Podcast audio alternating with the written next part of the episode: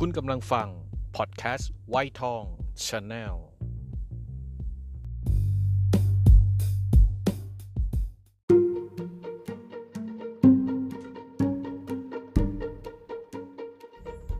เกิดมาบน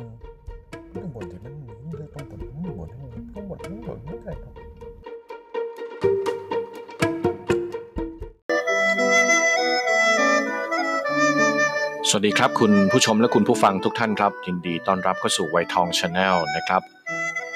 และนี่คือการเล่าเรื่องสามก๊กนะครับ จากหนังสือของคุณยศไกร ส.ตันสกุลนะครับ กับหนังสือที่มีชื่อว่าสามทับสามก๊กเรื่องราวจะเป็นยังไงขอเชิญรับชมและรับฟังได้เลยครับ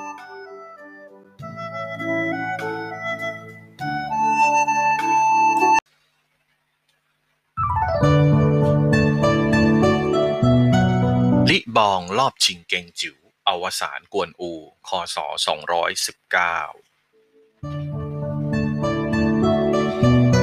ด้านลิบองนะครับเมื่อกลับไปจัดเตรียมกองทัพเพื่อหาทางลอบบุกชิงเกงจิ๋วมาจากกวนอูที่กำลังรุกขึ้นเหนือนั้น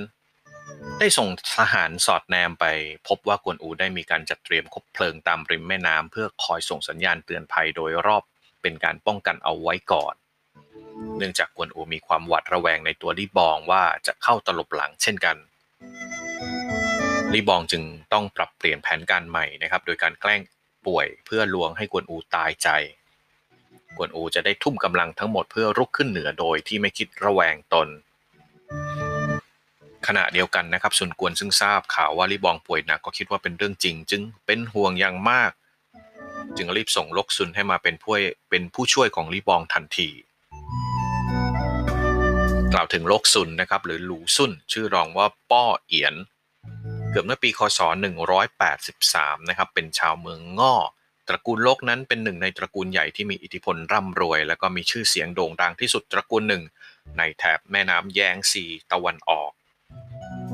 โลกซุนนะครับกำพร้าบิดาตั้งแต่วัยเยาว์ครับ จึงต้องติดตามโลกคังครับ ผู้เป็นลุงไปอยู่ที่เมืองโลกัง ต่อมาอ้วนสุดนะครับต้องการขยายอิทธิพลจึงสั่งซุนเซกให้บุกยึดเมืองโลกังลกซุนจึงโดนส่งกลับไปที่บ้านเกิดเพื่อความปลอดภัย ต่อมานะครับลกซุนได้เข้ามาเป็นนายทหารในสังกัดของซุนกวนด้วย แม้ว่าจะเคยเป็นศัตรูกันมาก่อนก็ตามลกซุนนะครับสร้างผลงานปราบโจรและก็ทำศึกมีความชอบจึงได้รับความสำคัญ ซุนกวนนั้นต้องการผูกมิตรกับตระกูลลกจึง ให้ลกซุนแต่งงานกับบุตรีของซุนเซกลกซุนได้เสนอแผนการให้ซุนกวนปราบปรามเผ่าซานเย่ และก็ดึงผู้มีความสามารถของซานเย่ให้มาสมสวามิภักดิ์ด้วย ลกซุนได้แสดงสติปัญญาแล้วก็สร้างผลงานปราบปรามกลุ่มโจรไว้มากมายนะครับ ภายหลังเมื่อลิบองล้มป่วยลงซุนกวนจึงส่งลกซุนให้ไปช่วยเหลือ ฝ่ายลกซุนนั้นนะครับเมื่อทราบว่าลีบองแกล้งป่วย ทั้งสองคนจึงร่วมกันวางแผนเพื่อหาทางตลบหลังกวนอูให้สำเร็จ ลกซุนได้เสนอแผนการว่า กวนอูมีความเชื่อมั่นและหยิ่งทรนงในตนเองสูง เวลานี้ชื่อเสียงของเขากำลังโด่งดังระบือไปทั่วแผ่นดิน ยิ่งส่งผลให้ความฮึกเหิมของเขาพุ่งสูงขึ้นไปอีก แต่นั่นเท่ากับทำให้เขามุ่งแต่จะบุกปราบทางเหนือให้ได้เท่านั้น และลดความระวังพวกเราลงไป เวลานี้กวนอูได้ยินว่าท่านลิบองกำลังป่วย การป้องกันของเขาก็จะยิ่งอ่อนกำลังลง ดังนั้นถ้าพวกเราสามารถลอบโจมตีเขาในยามนี้ ก็จะสามารถจับตัวเขาได้แน่ นี่เป็นโอกาสที่ดีที่สุดแล้วลิบองตอบกลับว่ากวนอูนั้นรู้ดีว่าตนมีกำลังทหารเข้มแข็งเพียงใด เขาเป็นศัตรูที่ยากแก่การเข้าสู้ด้วย นับตั้งแต่เขาเข้ามาควบคุมหัวเมืองเกียงจิ๋ว ก็ได้สะสมบารมีและได้รับการยอมรับจากประชาชนเป็นอันมาก อีกทั้งผลจากชัยชนะครั้งก่อนหน้านี้ก็ยิ่งส่งให้ขวัญกำลังใจกำลังใจของกองทัพของเขาฮึกเหิมถึงขีดสุด มันอาจจะไม่ใช่เรื่องง่ายนักที่จะจัดการเขาได้ หลังจากนั้นนะครับลีบองได้เข้าพบซุนกวนลีบองเสนอให้ซุนกวนแต่งตั้งลกซุนแทนที่ตำแหน่งของตน เพื่อทำให้แผนกลยุทธ์ชิงเก้งจิ๋วประสบผล เนื่องจากชื่อเสียงของลกซุนนั้นยังไม่เป็นที่รู้จักมากนัก กวนอูย่อมดูแคลนในตัวโลกซุน และก็บังเกิดความประมาทอย่างแน่นอน นั่นจะเป็นโอกาสอันล้ำค่าที่เราจะพิชิตกวนอู แล้วก็ชิงเกงจิ๋วมาครองได้ซุนกวนเห็นชอบกับแผนการนี้นะครับ จึงแต่งตั้งโลกซุนขึ้นเป็นรองแม่ทัพฝ่ายขวา เพื่อทำหน้าที่แทนลิบองที่แกล้งป่วย ด้านลีบองนะครับได้ปลอมตัวเป็นพ่อค้า แล้วก็นำทหารจำนวนหนึ่งลักลอบเข้าไปที่เมืองกังเหลงครับที่เป็นแนวหลังและฐานที่มั่นสำคัญของกวนอูในการลำเลียงสเสบียง เวลานั้นกวนอูได้ใช้ให้บิฮองและเปาสูหยินนะครับ ร่วมกันรักษาแนวหลังที่เก่งจิ๋วไว้ แต่ลกซุนรู้ว่าทั้งสองคนก็ไม่พอใจกวนอูอยู่แต่เดิม เพราะพวกเขาเคยโดนกวนอูลงโทษจากการส่งสเสบียงล่าช้ามาก่อนหน้านี้ จึงเสนอให้ลีบองเกลี้ยกล่อมคนทั้งสองให้ยอมจำนน จากนั้นนะครับลกซุนก็ส่งหนังสือไปให้กวนอูที่กำลังยกทัพขึ้นเหนือโดยกล่าวยกย่องกวนอูเป็นอย่างสูง จนกระทั่งกวนอูตายใจแล้วคลายความหวาดระแวงนะครับจากนั้นลีบองก็ถือโอกาสลอบเข้ายึดเกียงจิ๋วมาได้สำเร็จตามแผน ฝ่ายบีฮองและเปาสูยินก็ยอมสวามิภักดิ์ต่อลีบองโดยง่าย ส่งผลให้ลีบองนะครับสามารถยึดหัวเมืองในเกียงจิ๋วตอนใต้เอาไว้ได้ทั้งหมดในเวลาเพียงไม่นานสำหรับการศึกระหว่างกวนอูที่ปราสาทฟ้านนั้นนะครับกวนอูได้เผชิญหน้ากับซิหลงครับที่เป็นแม่ทัพมาช่วยโจยินต้านทานกวนอูที่ปราสาทฟ้าน ซิหลงได้วางกลยุทธ์เพื่อสลายการปิดล้อมของกวนอูนะครับด้วยการล่อหลอกกองทัพของกวนเป๋ง และเลียวหัว ให้เข้ามาโจมตีกองทัพของตนในค่าย แต่ได้วางกำลังทหารดักซุ่มไว้แล้วนะครับทำให้ตีทัพของกวนเป๋ง และเลียวหัวจนแตกพ่ายกลับไป แล้วก็เตรียมเข้าปะทะกับกวนอูในเวลาต่อมาฝ่ายกวนอูนั้นนะครับได้รับรายงานว่าเวลานี้เกงจิ๋วโดนลี่บองชิงเอาไปแล้ว ก็ไม่ยอมเชื่อนะครับ แต่ส่งข่าวนี้แต่ข่าวนี้นะครับก็ส่งผลกระทบต่อขวัญและกำลังใจของกวนอู และกองทัพทหารทั้งหมดอย่างมาก ในเวลานั้นนะครับสิหลงได้เคลื่อนทัพเข้ามาปะทะด้วยสิหลงเคยเป็นสหายสนิทของกวนอูมาก่อน แต่เมื่อทั้งสองเผชิญหน้ากันแล้วซิหลงก็ได้ประกาศแก่ทหารของตนว่า หากใครสามารถจับกวนอูได้จะให้รางวัลอย่างมหาศาลเป็นทองคำนับพันแท่ง อูโต้แย้งว่า พวกเราเคยเป็นสหายกันเหตุใดจึงกล่าวเช่นนี้ซิหลงเองจึงกล่าวว่าเวลานี้พวกเราอยู่ในสนามรบ จากนั้นทั้งสองจึงนำทัพเข้าปะทะกันกวนอูพลาดท่าพ่ายแพ้ต่อซิหลงจึงต้องล่าถอยกลับไป หลังจากนั้นนะครับกวนอูจึงได้รับข่าวยืนยันอีกครั้งว่าเก้งจิ๋วโดนลิบองชิงไปได้แล้ว และครอบครัวของกวนอูกับเหล่านายทหารทั้งหมดก็โดนจับตัวไว้หมดแล้ว วนอูนั้นร้อนใจมากนะครับ เพราะเท่ากับว่าเสียแนวหลังและฐานที่มั่นหลักไป และตนเองก็ต้องตกอยู่ในสภาพที่โดนปิดกั้นทั้งหัวและท้ายไว้จนหมด รองแม่ทัพอองฮูนะครับจึงแนะนำให้กวนอูยกทัพกลับไปชิงเมืองกังเหลงกลับคืนมา ส่วนตนเองและนายทหารส่วนหนึ่งจะตั้งมั่นคอยต้านทานกองทัพของโจโฉอยู่ที่เมืองเป็กเสีย กวนโอจึงตัดสินใจนำทหารถอยกลับไปกังเลงครับ แล้วก็พยายามสู้ตายเพื่อบุกชิงเมืองกลับคืนมา แต่เนื่องจากลีบองนะครับได้สั่งการอย่างเข้มงวดให้ทหารของตนปฏิบัติต่อชาวเมือง และครอบครัวของเหล่านายทหารของกวนอูที่อยู่ในเมืองเป็นอย่างดี ดังนั้นนะครับกองทหารส่วนใหญ่ในกองทัพของกวนอูจึงไม่มีจิตใจที่จะสู้รบอีกจากนั้นพวกเขาก็พากันหลบหนีเข้าเมืองแล้วก็ยอมจำนนต่อลิบองเป็นอันมาก กวนอูนะครับนำกองทัพที่เหลือเข้าปะทะกับกองทัพของซุนกวนที่นำโดยสองขุนพลคือเจียวขิมและจิวท่าย แต่ทหารของกวนอูมีจำนวนน้อยกว่านะครับ จึงต้องล่าถอยมา ระหว่างนั้นทหารของกวนอูพากันหลบหนีทัพจนกระทั่งจำนวนลดน้อยลงไปมาก สุดท้ายแล้วกวนอูนะครับ ยอดขุนพลผู้ยิ่งใหญ่กลับเหลือทหารติดตามเพียงไม่กี่ร้อยคนเท่านั้น เตียวลุยนะครับในกองลำเลียงคนสนิทจึงแนะนำให้กวนอูรีบส่งข่าวไปขอความช่วยเหลือเล่าปีที่นครเฉิงตูโดยเร็ว มาเลี้ยงและอี้เจียนะครับสองที่ปรึกษาจึงอาสานำหนังสือด่วนไปแจ้งแก่เล่าปี ส่วนเลียวหัวก็ขออาสาเสี่ยงตายไปขอความช่วยเหลือจากเล่าฮองและเบ้งตัดที่เมืองเซียงหยง แต่เมื่อเลียวหัวไปถึงเซียงหยงแล้วกลับไม่ได้รับความช่วยเหลือตามที่คาดนะครับ เพราะเบ้งตัดยุยงเล่าหองว่า แม้ตัวเล่าหองอาจจะนับถือกวนอูเป็นอา แต่กวนอูนั้นอาจจะไม่เห็นเล่าหองเป็นหลานเลย เนื่องจากกวนอูไม่ยอมสนับสนุนเล่าหอง ซึ่งเป็นบุตรบุญธรรมของเล่าปีให้ได้รับตำแหน่ง อีกทั้งยังขอให้ส่งเล่าหองออกไปอยู่ในเมืองที่ห่างไกล เล่าหองเห็นด้วยกับเบ้งตัดนะครับ จึงไม่ยอมส่งกำลังไปช่วยเหลือแม้ว่าเลียวหัวจะอ้อนวอนเพียงใดก็ตามนะครับ สุดท้ายเลียวหัวจึงตัดสินใจเสี่ยงเอาดาบหน้า ไปรีบไปขอความช่วยเหลือจากเล่าปีที่นครเฉิงตูแทน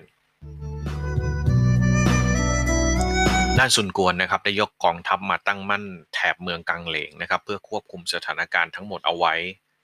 จากนั้นจึงส่งสารนะครับไปแจ้งให้กวนอูโดย เสนอให้กวนอูยกกองทัพรุกขึ้นเหนือไปทำศึกกับโจโฉต่อไปแล้วซุนกวนจะช่วยสนับ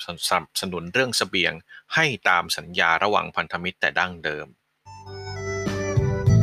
วนอูก็ปฏิเสธนะครับแล้วก็คิดจะหนีไปทางทิศเหนือของเมืองเป็กเสีย เพื่อหลบเข้าเขตแดนของเสฉวน แต่ลีบองคาดการไว้ก่อนแล้ว จึงส่งฟัวเจี้ยงนะครับและจูเหียนให้นำกำลังทหารไปดักสกัดไว้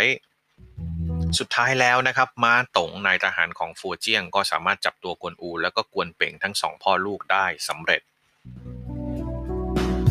เมื่อซุนกวนจับตัวกวนอูได้แล้วนะครับ ก็พยายามเกลี้ยกล่อมกวนอูให้ยอมจำนนอีกครั้ง แต่กวนอูปฏิเสธที่จะยอมจำนนอย่างเด็ดขาด บรรดานายทหารของซุนกวนจึงแนะนำว่าการปล่อยตัวกวนอูไปนั้นจะมีแต่ส่งผลเสีย ที่ปรึกษาของซุนกวนจึงแนะนำว่า กวนอูเปรียบเสมือนหมาป่าที่มีเขี้ยวเล็บหากว่าส่งกวนอูไปให้โจโฉ เชื่อว่าโจโฉคงจะไว้ชีวิตกวนอูอย่างแน่นอน แล้วหากโจโฉไม่เก็บกวนอูไว้ใช้งานเอง ก็คงจะปล่อยกลับคืนสู่จกกก แล้วก็จะกลายเป็นภัยต่องอกกในวันข้างหน้าได้แน่ เช่นนั้นแล้วเราจะปล่อยกวนอูให้มีชีวิตต่อไปได้อย่างไร เมื่อพิจารณารอบด้านแล้วนะครับสุนกวนจึงตัดสินใจสั่งประหารกวนอูและกวนเป๋งสองพ่อลูกในที่สุด จากนั้นนะครับสุนกวนก็ยกทัพไปตีเมืองเป็กเสียได้สำเร็จ ทหารของกวนอูที่เหลือจึงยอมจำนน เป็นอันว่าในที่สุดแล้วนะครับสุนกวนก็ประสบความสำเร็จในการยึดครองเกงจิ๋วกลับมาได้ สมความปรารถนาของตระกูลซุนตั้งแต่ครั้งซุนเกียนและซุนเซกในอดีต การชิงเกงจิ๋วมาได้นี้นะครับยังส่งผลต่อการปูรากฐานสำคัญนะครับที่ทำให้ง่อกก กลายเป็นอาณาจักรที่มีอิทธิพลสูงสุดในภาคใต้ในภายหลังได้อีกด้วย ซุนกวนนะครับจัดฉลองความสำเร็จครั้งยิ่งใหญ่นะครับ แต่เตียวเจียวแนะนำว่าเล่าปีจะต้องมาทวงความแค้นจากการสังหารกวนอูแน่ จากนั้นนะครับจึงแนะนำให้ซุนกวนยอมผูกมิตร และก็ยอมอ่อนน้อมต่อโจโฉแล้วก็ส่งศีรษะของกวนอูไปเป็นบรรณาการแก่โจโฉแทน เพื่อแสดงให้เล่าปีเห็นว่าแท้จริงแล้วโจโฉเป็นผู้อยู่เบื้องหลังในการสังหารกวนอูที่แท้จริง จากนั้นเล่าปีก็จะพุ่งเป้าความแค้นไปที่โจโฉแทนซุนกวนเห็นชอบด้วยนะครับ จึงทำตามข้อเสนอนั้น เมื่อโจโฉนะครับได้รับศีรษะของกวนอูมาแล้วก็มีความยินดีนักซูมาอี้แนะนำว่าเป็นแผนการของซุนกวนที่ต้องการยุแยงให้เล่าปี พุ่งความแค้นเรื่องกวนอูมาที่โจโฉแทน ดังนั้นนะครับโจโฉจึงได้นำศีรษะของกวนอูไปฝังแล้วจัดพิธีให้อย่างยิ่งใหญ่ โดยการฝังไว้ที่ประตูทางทิศใต้ของนครลกเอียง แล้วสั่งให้ขุนนางและนายทหารทำความเคารพ และเส้นสวงกวนอูเสมือนว่าเป็นอ๋องแห่งเกงจิว๋วการที่โจโฉสั่งให้คนของตนนับถือสักการะขุนพลของข้าศึกที่สังหารคนของตนไปจำนวนนับไม่ถ้วนนี้ แม้ว่าจะเป็นเรื่องแปลกพิสดารนะครับ แต่ก็เป็นการแสดงเจตนาให้เห็นว่า โจโฉไม่ได้มีส่วนเกี่ยวข้องในการสังหารกวนอูด้วย เพื่อให้เล่าปีหันไปจัดการกับซุนกวนแทน ในขณะเดียวกันนะครับ ความตายของกวนอูก็เป็นชนวนเหตุสำคัญที่นำไปสู่ความตกต่ำของเล่าปีและจกกก ให้ไม่อาจกลับมายิ่งใหญ่และก็เข้มแข็งได้เหมือนช่วงก่อร่างสร้างตัวได้อีกเลยมาถึงข้อแตกต่างนะครับ ระหว่างประวัติศาสตร์และนิยายและคำอธิบายเสริมในข้อ 16 นะครับ 16.1 ครับการสูญเสียเกงจิ๋วจนนำไปสู่การสิ้นชีพของกวนอูนั้น เกิดจากความล้มเหลวทางยุทธศาสตร์ของฝ่ายจกกก ซึ่งยังเป็นที่ถกเถียงกันเรื่อยมาว่า แท้จริงแล้วนะครับเป็นความผิดพลาดของผู้ใดระหว่างของเล่าปีคงเป้ง และกวนอู แต่ก็ไม่มีข้อสรุปที่ถูกต้องที่สุดนะครับ16.2 ครับเดิมทีซุนกวนอาจไม่ได้คิดสังหารกวนอูครับ เพราะว่าเป้าหมายหลักคือการแย่งชิงเกงจิ๋ว แต่ซุนกวนไม่พอใจกวนอูมาแต่เดิมนะครับ ประกอบกับฟังความเห็นของที่ปรึกษา ว่าหากปล่อยกวนอูกลับไปจะเป็นภัยในวันหน้า หรือหากส่งไปให้โจโฉก็จะกลายเป็นเขี้ยวเล็บให้โจโฉแทน จึงตัดสินใจประหารเสีย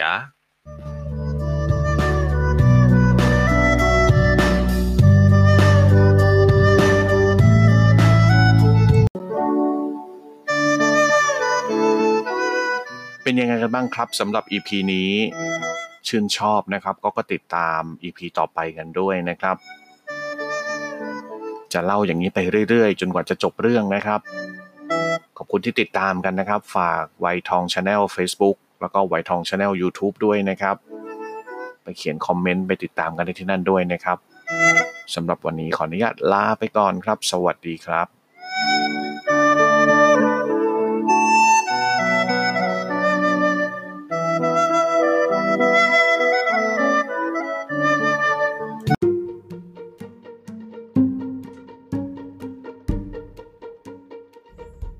เกิดมาบน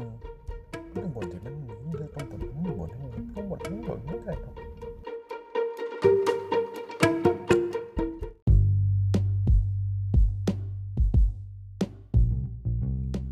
คุณกำลังฟัง พอดแคสต์ไวทองชาแนล